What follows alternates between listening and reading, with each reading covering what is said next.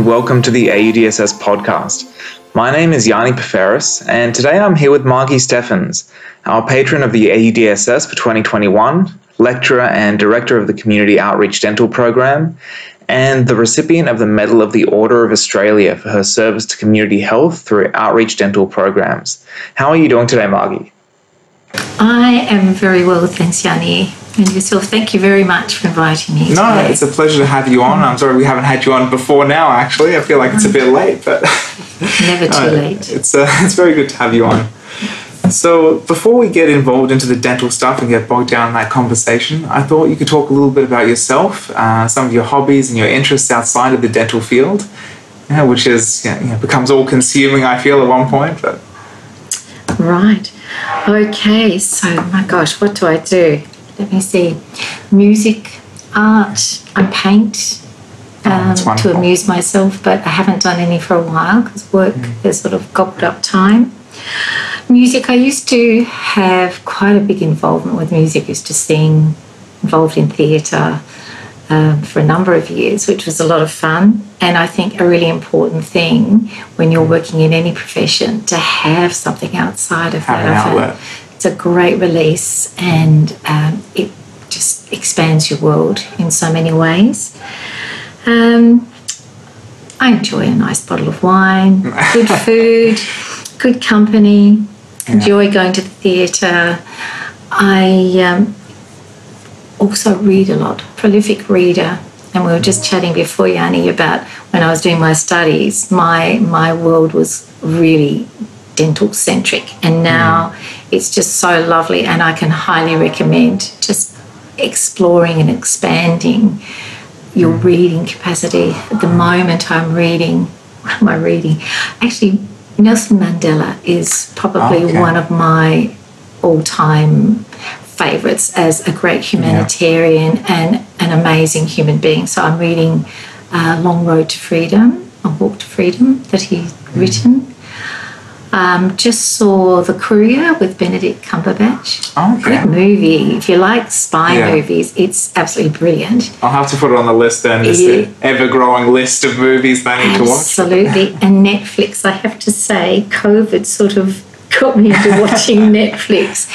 And every now and again, I'll do a binge watch. But. I just recently watched The Interpreter, Okay. which is about uh, Nicole Kidman is the actress in it, and mm. she's pretty amazing. So she's working for the United Nations, mm. and it's based again on a true story uh, about the intrigue and the conspiracies and things like that. So, and sci-fi, fiction, fantasy, detective, spy thrillers, Just everything. everything. Just getting lost in different worlds. Just, it's fabulous to do that. Mm. Really important to get that balance there and just to switch off from other things. So, yeah, I'm a great one for escapism. I couldn't agree with you more. Um, I've just been watching The Serpent recently on Netflix, which Oh, is yeah quite good. I think I'm about three, four episodes in, Yeah. and it's a very, very good show. Yes, I think I binged that for a while too. yeah, but very interesting, isn't it? Oh, very fascinating. I have a tendency to go towards a lot of these sort of you know, murder mystery kinds of shows, so it's right up my alley. Oh, excellent. So, I thought we might um, might talk a little bit about your dental career. Now, you worked in various fields prior to becoming uh, a dental hygienist, right? So you worked in uh, airlines and pharmaceuticals. What sort of prompted that, that shift towards dentistry? Was this fact or fiction you want? Or I'll give you a bit of both. Bit of both. A dramatic retelling. Dramatic retelling. This sounds terrible. A job came up in the in my local area uh, for a dental assistant, and I was what was I doing? I think I was working in a pharmacy at the time, and decided that I'd had enough of that, and thought I'll give that a shot yeah. and got a job there and lasted a couple of years and then went on and did dental hygiene. So that's kind of how I actually got into it. It was, I think I was very restless as a young person, couldn't Okay. settle down to one thing, couldn't make up my mind. Probably wasted an awful lot of time at school, but had a lot of mm. fun. I think it helps you find out what you want. Absolutely. And I think the message that is there is that it's never too late to change your mind and go on, and it doesn't matter what you've done, um, Yeah. what work field you've been in, it still all goes to really valuable experience and to making you into the person that you are to become. But I'd also had really bad experiences with dentists as a child. Okay. And I think it did occur to me at some point that there's got to be a better way to look after people than this very um, unpleasant, more um, aggressive, paternalistic sort of approach. And I think that was another thing that, that sort of led me into other areas of dentistry. Oh, that's fantastic. I think um, I think dentistry has actually changed quite a bit. Going or thinking back to you know, the first couple of years in dentistry, uh, they definitely have a very strong focus on um, sort of the decision making process with the patient and sharing that decision making process, making sure that there uh, there's informed consent there, and very much sort of moving away from that paternalistic side of things. It's interesting to hear that that was one of the reasons why you thought to get into it in the first place to try and you know, presumably change that kind of dynamic with patients. Uh, I think that's really admirable. Um, and just touching on um, know, some of the work you did previously, I'm sure you would have felt that that just really helped enormously in building rapport with patients and being able to talk to anyone. Oh, so- massively so. Look, I worked in retail Oh, okay. uh, for a couple of big stores. Um, worked in an airline, worked as a pharmacy assistant and also dispensary assistant. And I think that also, working as a dispensary assistant, gave me a really good underpinning knowledge about uh, pharmaceuticals and what was in them. I was very curious about all of that. And plus, even though I didn't enjoy it at school, I learned Latin oh, which okay. they were the days when we learned Latin, uh, which again has been really, really helpful for doing for going into this area because, as we know, such a lot of our language comes from Latin, Greek, etc. Um, so yeah, working in I guess customer service, and really it is a service industry that we're in yeah. that you can be the best clinician in the world, but if you don't relate well to your patients, you're not going to have a really good business. So you have to be pretty good at a lot of things. And I would really encourage people to, to get involved in customer service or even to work as dental assistants because you learn a lot about managing patients through that. So, yeah, I think I did have one job which was really fascinating. I worked. Um, it was in hospitality, and I worked for Les Girls as a waitress. Oh, okay. That was hilarious. That taught me a lot about human nature and about the the variables in people, which it was a fantastic experience. So I mm. think you kind of have to be a bit brave at times and put yourself in uncomfortable positions to learn something so that then you can carry that Yeah. through to what you do in the future. yeah, it definitely sounds like it was really helpful in building some of those uh, those soft skills, you know, um, just relating to patients and such. Um, I know that yeah, as I've gone through dentistry, there's been more of an emphasis on those hard skills, you know, the technical skills that you learn in clinic. But um, yeah, and at the end of the day, or once we graduate, it's those soft skills that are going to be able to, or uh, it's, it's what's uh, going to help us get patients, you know, and keep patients and build that relationship with them over time. So. Or at least if you know how to employ staff who can support you, because it's incredibly important to have um, a really skilled professional, really skilled clinician.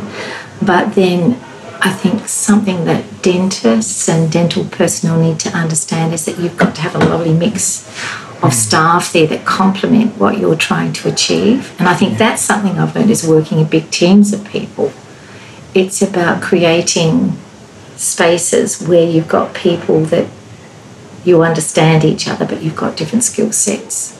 Yeah. And uh, speaking of teams, so you, you worked in private practice for about 10 years, is that right? So, what was your experience of private practice? So, I know it's a very broad question, but how did you find it? Okay, look, I was very fortunate when I graduated from dental hygiene, I went back to the practice where I had worked before. And I think it was a really good space for me to go back to because they were very keen about growing their staff. And I think that's a really important message. focus on mentorship. Yeah, they were, Yeah. they were fantastic um, in that they would give you opportunities, encourage you to go on and do further studies. So that was really, really like a very supportive It environment. was. Then I did work in some other practices, and that was also a mm-hmm. different experience, and I learned a lot. And yeah, so I'll leave it at that. and yeah, and then that took me into the public sector after that. So. Mm-hmm. And what would you say uh, are some of the biggest differences between uh, the private and public sector? I know it's again another broad Sure, question, but sure. do you feel like um, in public you got to practice more of the kind of dentistry that you prefer to practice? See, I guess perhaps I was very fortunate being able to make a choice of what I wanted to do. Um, you know, whether it's good fortune, serendipity, whatever you like, but there seemed to have been. I don't know if you want me to talk about the people that sort of influenced that just at Yeah, this point. You know, I think it was meeting the right people at the right time that introduced me to the public sector. And I think when I started out in the public sector, there was High Caries Risk Clinic that uh, Dr. John McIntyre was running. So for me, that was a brilliant introduction to the public sector. Um, excuse me. And the parts, the areas I've been fortunate enough to work in in the public sector were strongly based about patient care and improving general health as well as oral health. And I think for me, an underpinning thing is about general health is, is a critical factor. So it, it was just, I think, these serendipitous moments that I happened to be in at the right time that I've only worked in specialist areas. Yeah. So, probably personally, I wouldn't enjoy working um, in other areas, but I've been fortunate working in the in the in the highly specialised areas, which Yeah. is you know that was my big draw card there that I was able to do that. And I've while it was great working in private, I think it gave me some very good underpinning values. Was the ultimate is about your patient. Um, it's about your team that you're working with because it's a small area, whereas when you're working in the public domain, it's a great, you know, you can kind of lose yourself in there, but Yeah. you're very highly visible in a private practice. And I don't think that's a bad thing because it, it uh, encourages you to be the best that you can be. Yeah. Definitely more of a push. It is. kind of so that was a good thing. Hmm. And time management, you know, Yeah. was was very important. Which I have to say, I'm not great at most of the time, but it, it you know, there's value in both of them, and I would hmm. say that it's good to work across both sectors to hmm. give that yourself. experience. Yeah, absolutely. So, uh, out of curiosity, when uh, when you were in private practice, what kind of populations were you really uh, treating, and was that sort of the inspiration for the work that followed? Look, I'm trying to think. I think I was brought up in an environment was, you know, my parents were very much about looking after other people, you know, very much involved in community. So that's been a, an underpinning Just a constant. constant value that's there. And working in private, I mean, it was all people that could afford private health cover. Hmm. And a few people that, that were financially well Yeah. able to manage private dental care. When did that change for me? I think it was when I opened myself up to working in High Caries Risk Clinic. Oh. um, So let me uh, walk around see if get the lights back on. Oh, there we go. too much stillness. Oh, she's getting very involved in the conversation. Sorry, this can all be edited out later. Oh, that's okay. Um, So yeah, so there were, it was mainly people that could afford Yeah. private dental care. So you felt like um, you know you could have been probably servicing more or populations that were more in need. I And yeah, and look, I think the working in a country area, I worked across two practices, um, sort of up in the Adelaide Hills, and they were two very different practices. And seeing some of the people that were coming in to one of the other practices, I was thinking, "Ah, you know, we we lack, we really lack education and about dental health literacy, and that just sort of started you know, over time it starts to gnaw away at you. And as I said, you know, get having the advantage of coming to work in high caries risk clinic was a really big kickstart for me to think, hmm, there's got to be a better way. Yeah. Oh, that definitely makes a lot of sense. Uh, one thing that I was actually really sad to see, uh, I we were talking before about how I just came back from Whyalla. Um, it was the first time that, uh, or from my placement on Whyalla, I should, should be more specific. So um, it was the first uh, year of dentistry students that have been there in quite some time. And we have clinic five days a week. And previously, uh, uh, we had a bachelor of, bachelor of oral health students there for quite a few years. I know that uh, every so often they would go to schools and you know, dispense sort of oral health information. I just thought that's such a valuable service that now people are missing out on, and you know, just because of this shift in uh, shift in students. So I think it's a very sort of underrated service that really um, you know does wonders in changing the, the overall mentality towards oral health. Definitely. So- yeah, no, I agree. I'd like to see the old school dental service reinstituted mm-hmm. and having, you know, the dental therapists or oral health therapists now back in the vans and going to schools because there was a real change and that's something that I've seen over the years in dentistry is seeing kids and my boys in particular too going through the era when there was still a very big influence within the schools with Yeah. the school dental services. And it was about education because I remember the the um, therapist used to provide education for the staff for the classes. It was a very well integrated system. And seeing a lot of those kids coming through most of them had reasonably good dentitions Yeah. and still do have because of that really good education. And now a lot of that's gone, and it's funding arrangements and things. Um, Yeah. you know, it's bigger than you and I, but it's very frustrating when you see how it was a good system then. Kids were getting timely dental care when their parents weren't able to take them, and it, it's, I think, a bit of a sad indictment on things that uh, kids and people often miss out now because parents might have just a little bit of work that supplements their healthcare card Yeah. and they're not going to take a day off work to bring kids in for, for dental care. Whereas when they were at the schools, they would sign a consent form Yeah. and the job would be done. So, you know, I think there's some good in the old system still, and I think perhaps certain things need to be revisited in those in those spaces. Yeah, And then with absolutely. aged care, that's another one again. Yeah. Um, okay, so I've just been hitting you with these very broad Oh, questions. that's but, fine. Uh, since leaving private practice, you've obviously still been very involved in the dental field. Um, how has dent- dentistry changed, and where do you see it going? Right. Okay.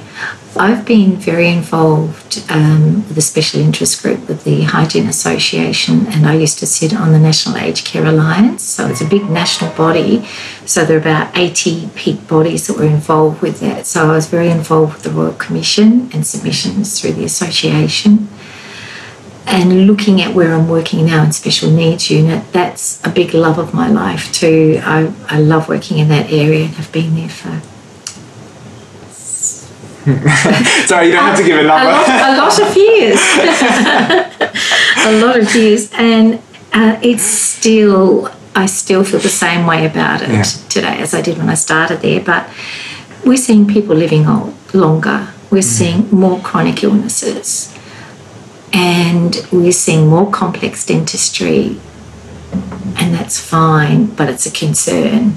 When I see people down the track when they're older, or they've got some health condition and they're no longer to able to be self-managing.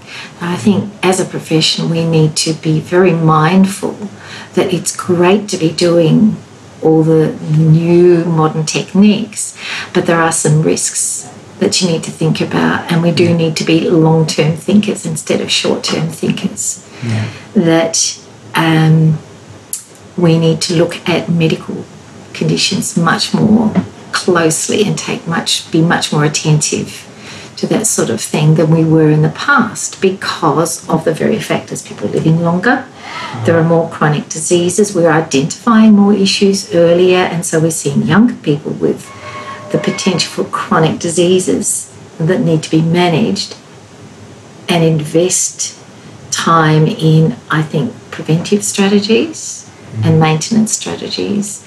Yeah. And be very mindful of balancing the high end dentistry very in a very considered way with all those other potential things. Yeah. Mm. yeah, just a quick question on that because uh, at the end of this year, yeah, I'm going to be graduated, uh, hopefully working somewhere, yeah, maybe in private practice. And I just have on my mind that while it would be great to implement a lot of these preventative strategies, mm. part of me is thinking, how am I going to have the time? I feel like I'm going to be very focused on that. Um, and so that's where you have a good team. So you have a dental hygienist or an OHT, someone who supports that. You know, I, I really, if I think about when I did dental hygiene, we were actually in the old dental hospital and we used to work side by side with the mm. fifth years, which was fantastic because we would cross refer to each other. Yeah. Now, nearly all of those dentists understood what our role was, yeah. the hygienist role was. And so, as a consequence, most of those employed dental hygienists, OHTs, yeah. to provide support. So, you can have a fantastic practice um, with a really good team. So, you look at your, you know, what am I trying to achieve? If you're doing bridges, crowns, implants, etc., that needs maintenance. Just because you've put that in, the public don't understand that yeah. it's not job done. It's actually requires a bit of work, and that's where you say now. If I think about how we work in special needs unit, and in fact, the first private practice I worked in, they would say you need to work with Margie, with my hygienist, mm. and I'm going to do this, this, and this, but it's really important that you take on board these strategies for management. And so you have this really lovely symbiotic relationship there where you're supporting each other. Mm. And it creates a great deal of satisfaction yeah. for you as a dentist that you know you can trust your co worker, your employee, whomever, and your patient trust you because you're saying, I'm doing this really fabulous work for you. But you know, you need some help here and support. We want to see you come out with the best results. Not, I just want a new Porsche or a new Aston Martin or something like that. And so, what that does, it creates um, a team with your patient as well. Mm. No, I, I, think that's that's a fantastic way of looking at it. I think the um, yeah, the pressure I think on the uh, the new grad to mm. you know to work to a certain you know speed mm. or standard you know, is just immense, and sometimes these other things can fall by the wayside. So I think it's great looking at it in terms of a team and mm. some other people picking up the the slack maybe. Yeah, so right. yeah, and then you're giving value to each other and respect to each other, and that's helping.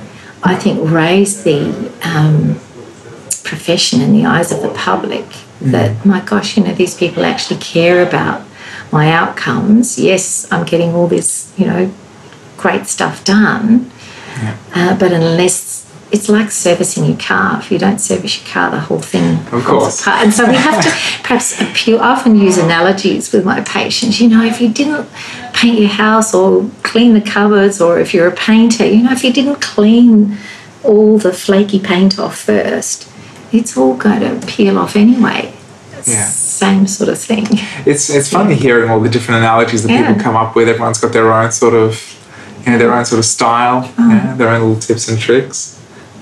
Um, so I thought we might actually talk about some of your experience in the special needs unit as well. Mm. Um, so obviously, I think it would be a very rewarding experience. Yeah. Uh, do you have any stories that you would like to share about some of the more you know, rewarding moments with patients? Oh, I think if there's some funny moments, there's lots of funny moments.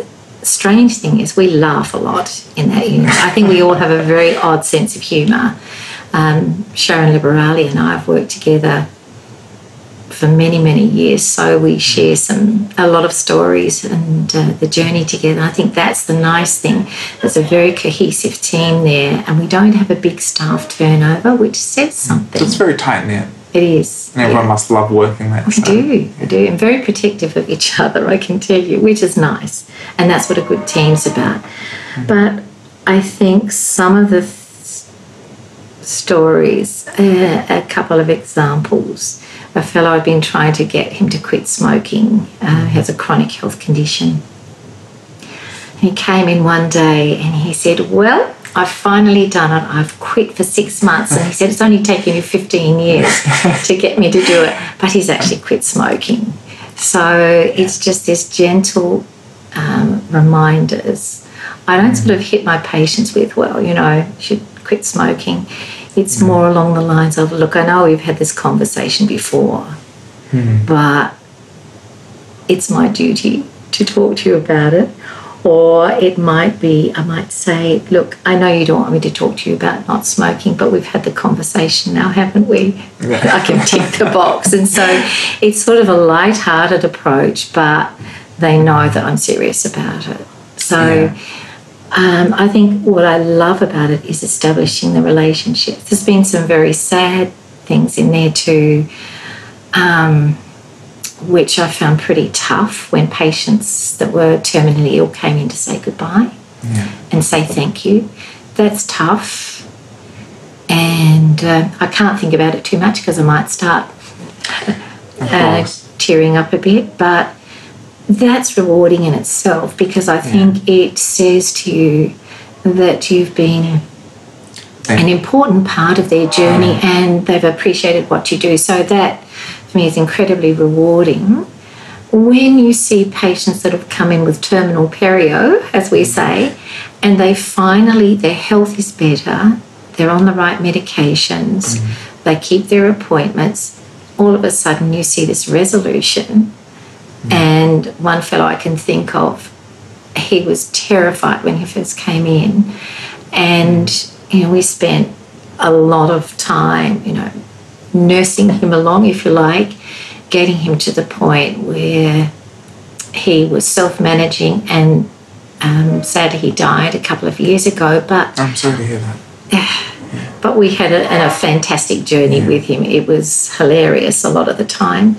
But we kept his teeth until the day he died. So while it's sad that he's gone, I have such fantastic memories of yeah. that we actually got rid of his fear of dentistry. We got his dentition stable mm. and he was able to self manage, and we would just keep bothering him all the time because we have a regular recall system. Mm. So it's sort of like working in a private practice on a mm. public scheme thing. So it's brilliant. Yeah. Uh, that, that's fantastic. And it sounds like the patients that come to see you and see the team mm. are they just value that service immensely. Yeah. Yeah. Um, yeah. It sounds wonderful, honestly. Yeah, so for a lot of them, it's the one thing that they can actually take charge of. So their health mm. might be out of control, and together we work together to maintain their oral health and it gives them a sense of achievement that I can actually have control over this thing, which is very important. Mm. Creating that self efficacy for people. Yeah. yeah. Um, so, obviously, we've uh, just gone over uh, some of the more challenging moments as well, I think, in, in working at uh, the special needs unit. But what, what were some of the more important things that you took away from your experiences there? So, oh, I think about the resilience of the human spirit is just amazing. I think it taught me important things that you can still have compassion, but you kind of have to toughen up a little bit.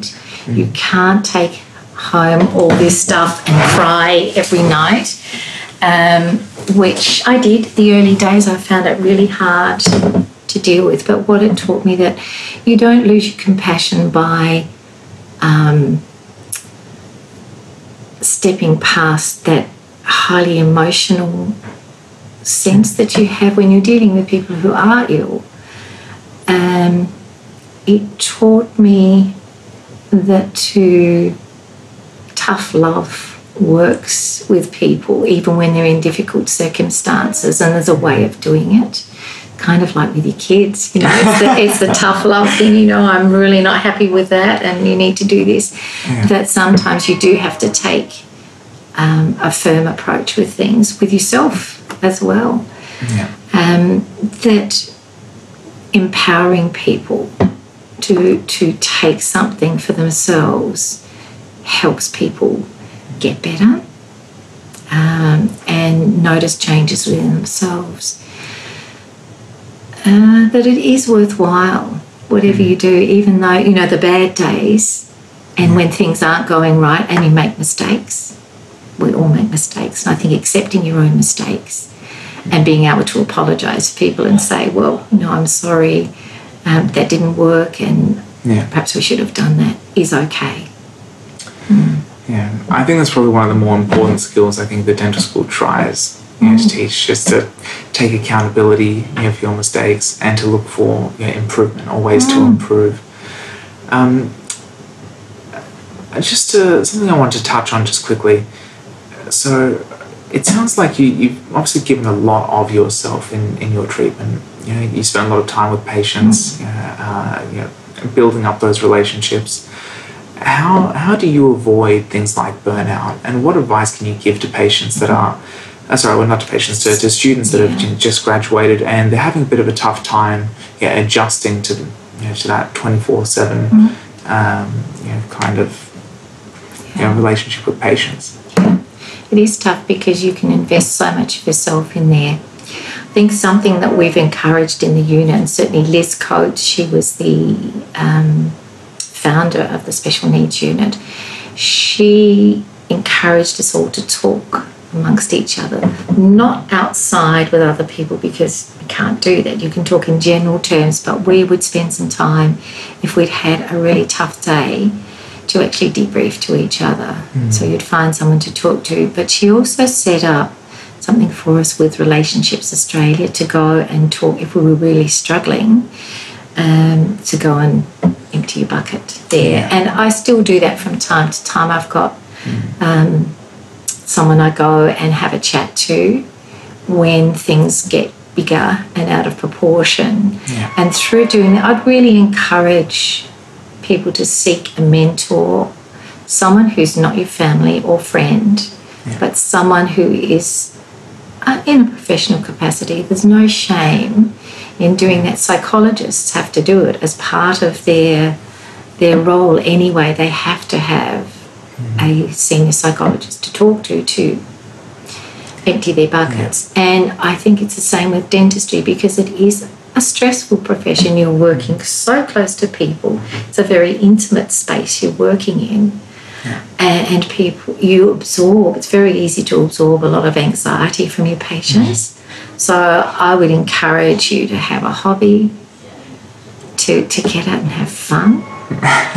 read read silly books. Yeah. Put the dentistry aside. absolutely, put it aside and completely mm. switch off is really important. Exercise. I mean, I walk just about everywhere, mm. and exercise.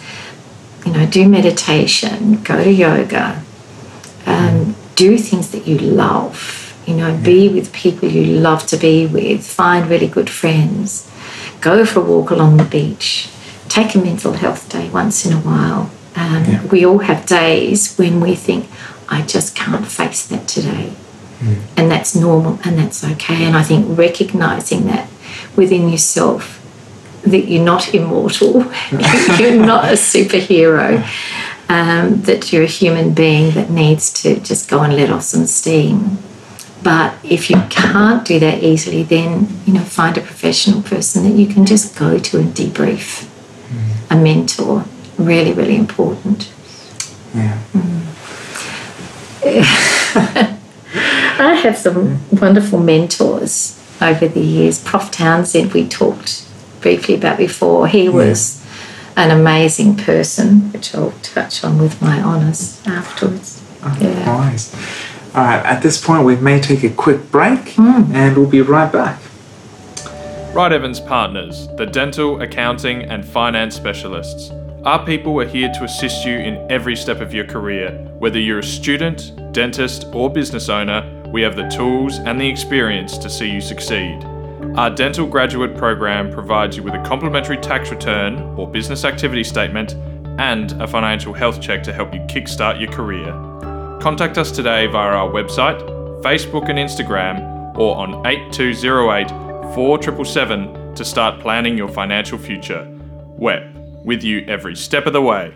All right, so after having worked in you know, private practice and you know, in the public system, uh, you came back to University of Adelaide to continue your studies. You know, can you tell us a little bit more about that? Well, I started off when I was still when I'd started working in special needs unit uh, and high caries risk clinic, and then I got asked to start doing some tutoring with first years and third years, and second years I think mm, a little after that, um, in the perio clinics. So.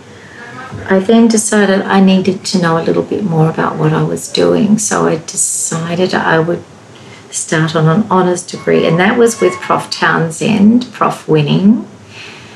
And um, it wasn't a very good time for me to start, but I learned a lot at the time. I was way too busy. I had my elder son doing year 12 at school, younger Oh, son. very stressful. And so we were all under stress. So I actually bailed on that. Uh, I, I intermitted. Okay. And I remember saying to Prof Townsend, Well, how long can I intermit for? And he said, Well, that's really up to the supervisor. We can just decide, see how you go. So I learned a lot in that time um, about what academic writing was all about, which is very different than writing a nice little report for something. so um, I thought, oh my gosh, this is terrible. You know, we'd have eight o'clock journal meetings. I'd travel down from the hills, get the boys off to school, travel down the hill to early journal club meetings. And, you know, in the end, I was thinking, what on earth am I doing? I'm making an absolute mess of this. And I remember going to Prof and saying, oh, you know, I, I just can't do this. And, and that was when he said, look, intermit. I'd recommend that you go and do this, this, this, which is what I did. Learned a little bit more about what I should shouldn't be doing. And then I thought, ah, just shelved it for a while. Then in 2008, I started thinking about, oh, getting involved with Dental Health Awareness Week. So we used to go out to various uh, places like Bedford Industries, um, some of the drop in centres for homelessness, and do some education sessions there. Then the little seed kept growing. Well, maybe I should do a bit more about this, Yeah. and decided. And Prof. Uh, De Vries, I don't know if you would have met. Um, No, I've, I've he was dean of the dental school at the time, and Prof. Cathro was the head of endo at the time.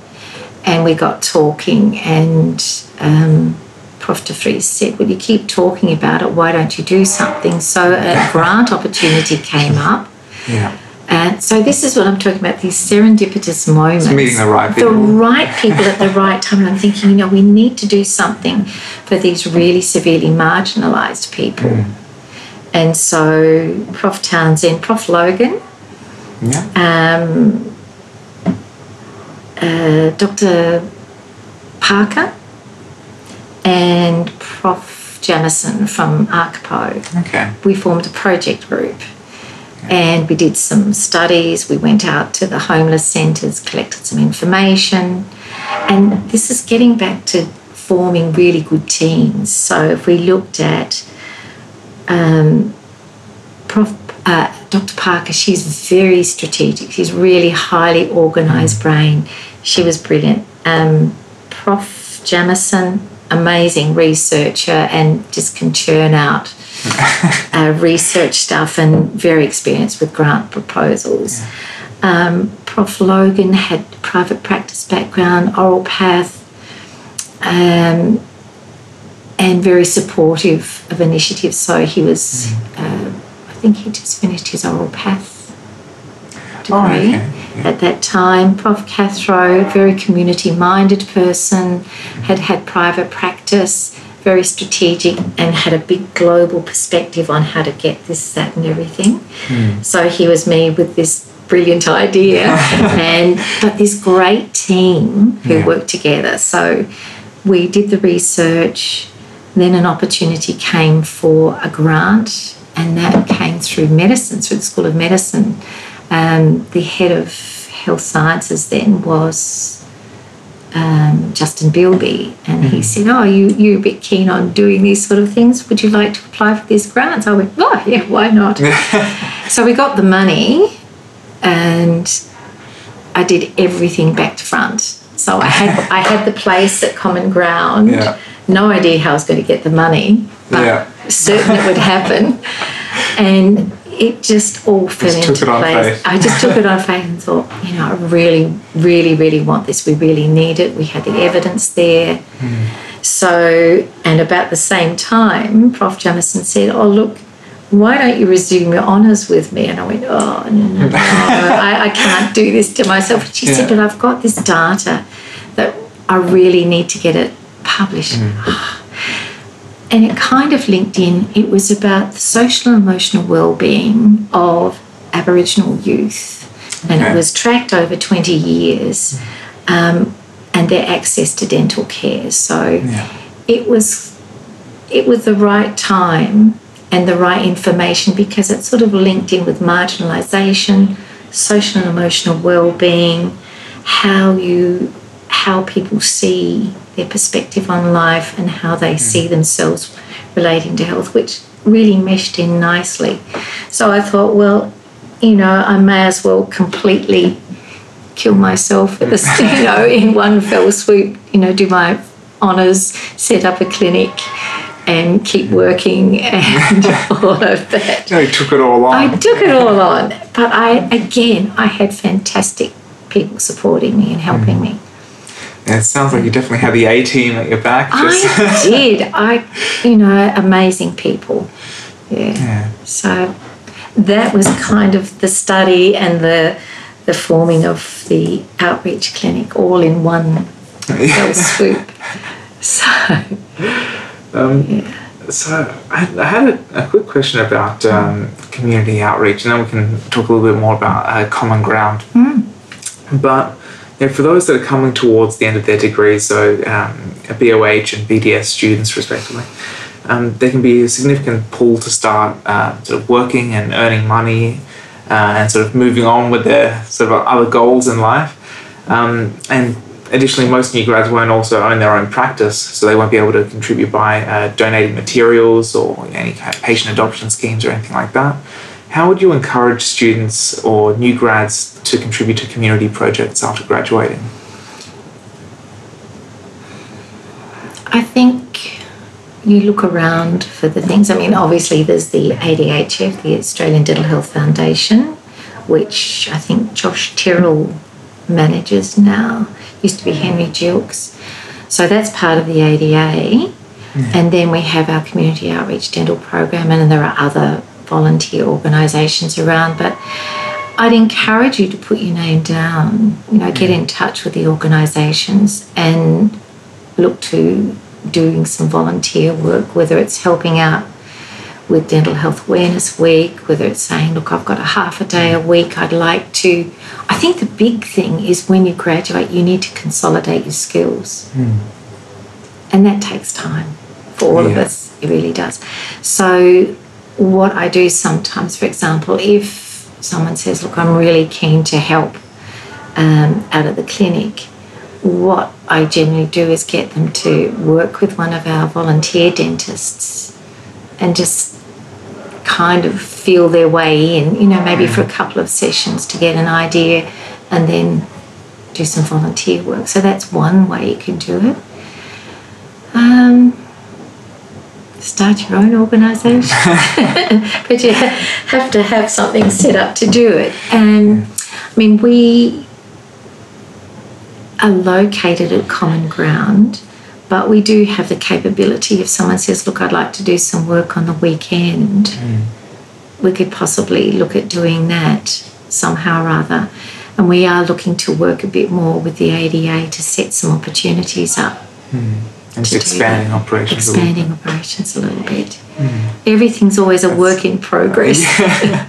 You're never yeah. quite done with anything. It's just never always. Quite done. Yeah, exactly. But yes, it is tough when you're just about to start um, out into the profession and mm. being concerned about, you know, keeping your skills up for registration, getting enough work, etc. But mm. Yeah. So I think that's that's really good advice. Um, I've yet to do my common ground sessions a bit good. later in the year, but good. I'm very much looking forward to it. Good. Um, so, on the topic of common ground, what kind of populations does, of those that don't know, uh, mm. what kind of populations does common ground usually service? Okay, so homelessness, mm. people that have been on a very low income. So, you get, we always talk about the working poor. Mm. So, you get a group of people who, and this is a perennial issue, there that they are earning but just not, not enough. enough that mm. they can afford private health cover, and they often leave their dental work until it's an absolute emergency. Mm. Or you get people who don't have a healthcare card because they earn $2 too much yeah. to get that, so they're not um, eligible for the public sector. So we get occasionally we get those people. Um, we see a few international students because Medicare doesn't cover dental and so mm. when you're in a strange country, and I think COVID certainly presented that to us, yeah. that we were finding there these clusters of people who all of a sudden they're stranded here. Their mm. countries were suffering terribly, and so their money source dried up, plus the job opportunities yeah. dried up too. So they were sort of stuck here with their scholarships and nothing else that would just pay for their accommodation mm. and tuition. We've had one or two where their tuition wasn't even paid, so it's been pretty tough. Yeah. And they've been getting food parcels from the Magdalene Centre, etc. So, so that's another group, and then refugees and asylum seekers too. People who don't have a healthcare card, who are still sitting on a temporary visa permit which entitles them to absolutely nothing. Yeah. So we work through the Red Cross and St Vinny's and a couple of other organisations to to reach these people. So it's quite a, a diverse group of people, but we work really in with SA Dental Service because their job is to look after people who have healthcare cards. We look after the people that don't quite fit yeah. into those circumstances. So, sort of picking up the stragglers there. And also, when we um, signed up to the deal with working at Common Ground, we get that place rent free, which is absolutely amazing. So, we have a memorandum of understanding there. Yeah. So, we provide service for all their tenants in there. So that was the trade off. We'll look after your people and you look after our people, but it works well. And that's yeah. uh, what I really enjoy about this being able to negotiate with people so that everybody's winning something from it. Yeah. Um, so you mentioned something interesting about how COVID has really changed things for certain certain demographics. How have you seen um, you know, the treatment and the patients changing over the past sort of you know, year or so? Have you had this large influx of patients, or has it been? We we had, um, I guess, because of the restrictions last year, we had quite a backlog of things. But what we're seeing is a huge amount of endo, huge amount of extractions, and dentures. So I think what we see with people that are severely marginalised and don't have a very good dental IQ mm. or general health IQ. Um, compounded with restrictions that happened last year, there's, there's this sort of backlog of, um, think, people not knowing what to do with themselves and not knowing how to care for themselves. And so a lot of things sort of got dragged back. So we've had this burgeoning of, of emergency type treatment, if you will, rather than maintenance type treatment. Mm.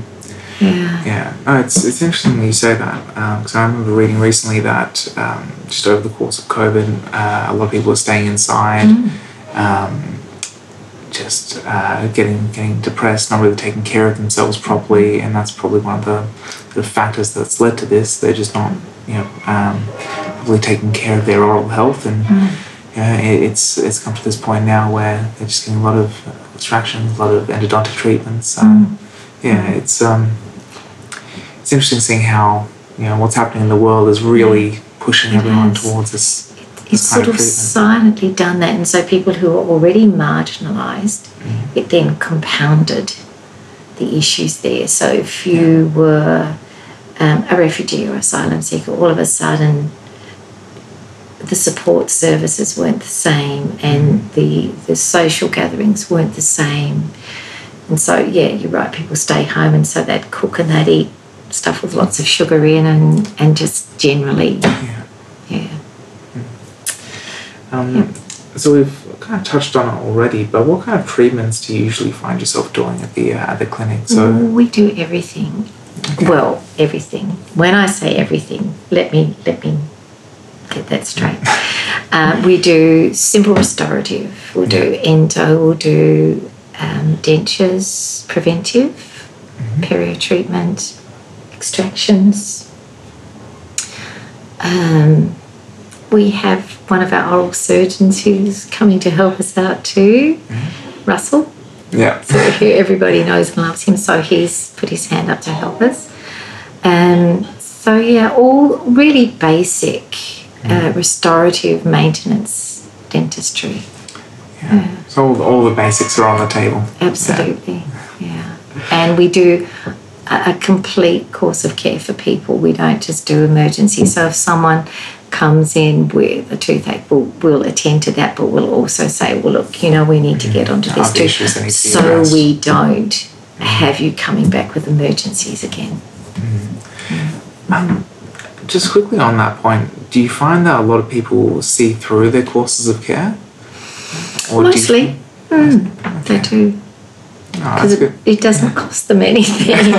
but uh, no, most people do, you know, and we do try and impress on them. And a couple of our volunteer dentists, I mean, they've all they're all private practitioners who give up their time for us, which is pretty awesome. But um, a couple of them, no, all of them say, you know, you need to get this sorted. We need to fix this up, and they're quite clear about the importance of their oral hygiene mm. and how important. So they give the, the relevance to everything that they do. So yeah, most people carry through. Oh, that's excellent. Mm. Um, so could you tell us about any moments you had working in uh, in Common Ground that had a big impact on you? Another story time. Another story time. Oh gosh, I think the challenges there has really called on resourcefulness and contacts and people negotiation skills. So when you're working with people that have come, for example, from a war zone, they come with not a lot of trust yeah. to them. So we've nearly come unstuck a couple of times, but this is where it comes back to documentation of everything that you do and, and making sure that you put those obscure conversations into your documentation that the patient wasn't happy about something, patient questioned this. So, fortunately, we had one young woman who, I guess, bottom line was that she'd, she'd had a pretty terrible time back in her home country and very much disempowered and had come with that it's PTSD it really is post traumatic yeah. stress disorder and when people have been faced with that they behave very differently than mm. those of us that haven't had that sort of um, life. She thought we were really trying to take advantage of her, that she wasn't happy with a particular treatment, Yeah. and she was set to take out legal proceedings. So Oh, I had to set up mediation, and fortunately, the agency that I work with, I explained the situation, they knew it. They mm. knew what was going on, and what she had done was go to several different agencies to get help Yeah. and this, this the sad story, etc. So I said, right, this has got to stop. We've got to sit down and we need to talk about this. We need to sort this out mm. today. So we set up a meeting and we resolved the issue um, satisfactorily. When I said to her, I don't know what you're hoping for, but we don't have anything. Why would we want to to take advantage of you when we have no personal gain at Yeah. all in this? And this was clearly explained explained to her. I think I've learnt about mediation skills has taught me a huge thing of, of how to bring people together the best I can. I mean, I still make mistakes. We all make mm. mistakes, but it's taught me a lot about putting myself in someone else's shoes that I can't expect people to understand my values when their values are so totally removed mm. from mine when they've come from such a different upbringing, Yeah. such a different home, and such, such a different community. So, yeah. Such a completely different experience of the world. Totally. And I, I still try and get my head around that and sit down and think, you know, what must that feel like? I think I've got no idea, and I think it's taught me to be better at saying to people, I've no idea how that feels for you. Yeah. Absolutely no idea, and I can't even pretend that I do. But I want you to tell me about what it is that we need to do to help you mm-hmm. and how to understand. So, yeah, big learning for me. But yeah, so it's it's taught me never to to judge people uh, and never to put my values onto somebody else. I think it's very important. um, so I think that just about wraps it up for, uh, for us today. Uh, do you have any final words or any uh, advice for students before we sign off? I think be prepared to ask for help. Never think you know it all. If you don't know something, ask someone. Don't don't ever pretend that you're smarter than somebody else because it's a sure way to to fall foul of it. And I think if the the people that I've worked with over the years, Liz Coates, Sharon Liberali, Prof Townsend, Dr Hirsch, I think all of them would defer to somebody else if they didn't know. And they're people who are, you know, really held in very high esteem and Absolutely. and done huge amount of study. But they will still say, I hear them saying, well, unfortunately, we don't have Prof Townsend with us anymore, nor Dr mm-hmm. Hirsch, but Sharon will say, you know, I need to ring so and so up because I, I don't know what's going on here. Mm-hmm. And there's no shame in that at all. And I think people appreciate honesty. Hmm. And I think, yeah, patients in particular, I mean, at, at the end of the day, it's all about providing the best care that you can for the patient. Yeah. Yeah, so defer as soon as it's within or yeah, outside of your scope of hmm. practice, I think. That's right. And I think just, you know, enjoy your journey. You know, hmm. take joy in what you do. If you don't like what you're doing, go and do something else. If you don't, if Never you too late. it's never too late. You know, I'm still looking at other things that I might do. So yeah, I think just enjoy your life and and be true to yourself. Be the best person that you're meant to be. Keep yourself educated. Keep yourself informed, and be brave. Uh, well, thank you very much for coming on the par- podcast. It was an absolute delight to talk to you today. Pleasure. Thank you. Thank you.